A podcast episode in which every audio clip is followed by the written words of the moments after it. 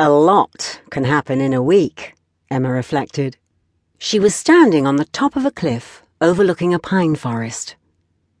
She ran her hand over her belly, a mixture of sadness and pride running through her. She was a beautiful young lady, her body fit and athletic from years of climbing. Her caramel skin, framed against dark, flowing hair, gave her a sexy Mediterranean look. She had always drawn gazes, no matter where she went. Getting attention had never been a problem. It just meant she could be very discerning with whom she allowed into her life. Nobody had interested her before she left for the camp. A mere seven days ago, she hadn't even experienced sex yet. Tears welled in her brown eyes as she thought back to the innocent teen she'd been riding the bus through to adventure camp. So much had happened since. So much had changed. Seven days ago, she was sitting alone on the bus seat, peering out the window, daydreaming. She was looking forward to being in a new place, meeting new people, having new adventures. She would never have predicted how big an adventure was awaiting her. Not then. Not while she gazed out onto the passing countryside. Not even when Scott approached her. Excuse me, you're Emma, right? Is anyone sitting here? It took a moment for Emma to come out of her reverie. She gazed up at a smiling man. His wavy hair framed an angular, yet soft face. His shoulders were broad and muscular. Even through his t-shirt, she could see that he kept himself in shape. He was pointing to the space on the seat beside her. Yes, she said. I mean, no. Emma paused, putting a hand in front of her eyes in embarrassment. She smiled back at him. I mean, yes, I am Emma. And no, there's nobody sitting here. Great to meet you, Emma. He smiled back, extending a hand. I'm Scott. We'll be taking the kids climbing together. Oh, right. Scott. Nice to meet you too.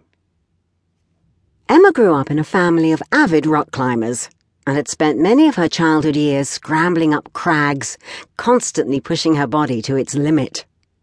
When school ended, it only made sense to share her skills and knowledge at the adventure camp. After all, her friends were off with their boyfriends, holidaying out of state.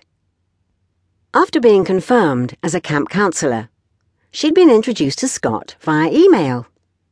He was 21, two years older than her, and had been a counselor for this camp since he was 19 as well.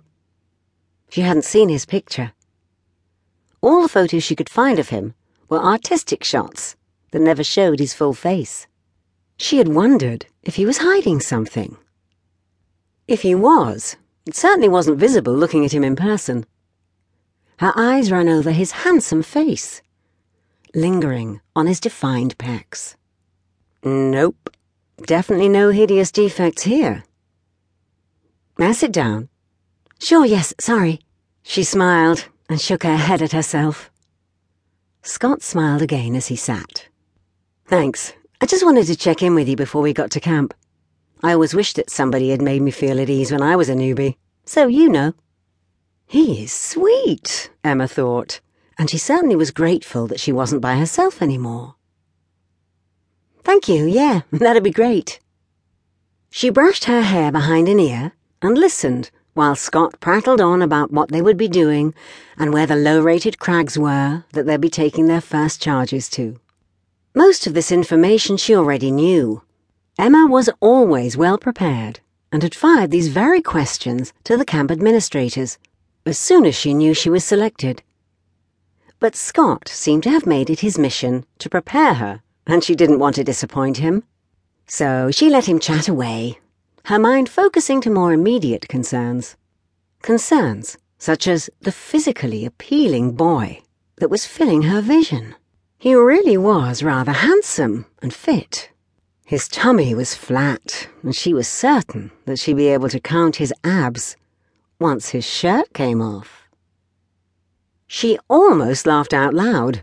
She'd only just met Scott, and already she was thinking of him without his shirt. Maybe this was destiny.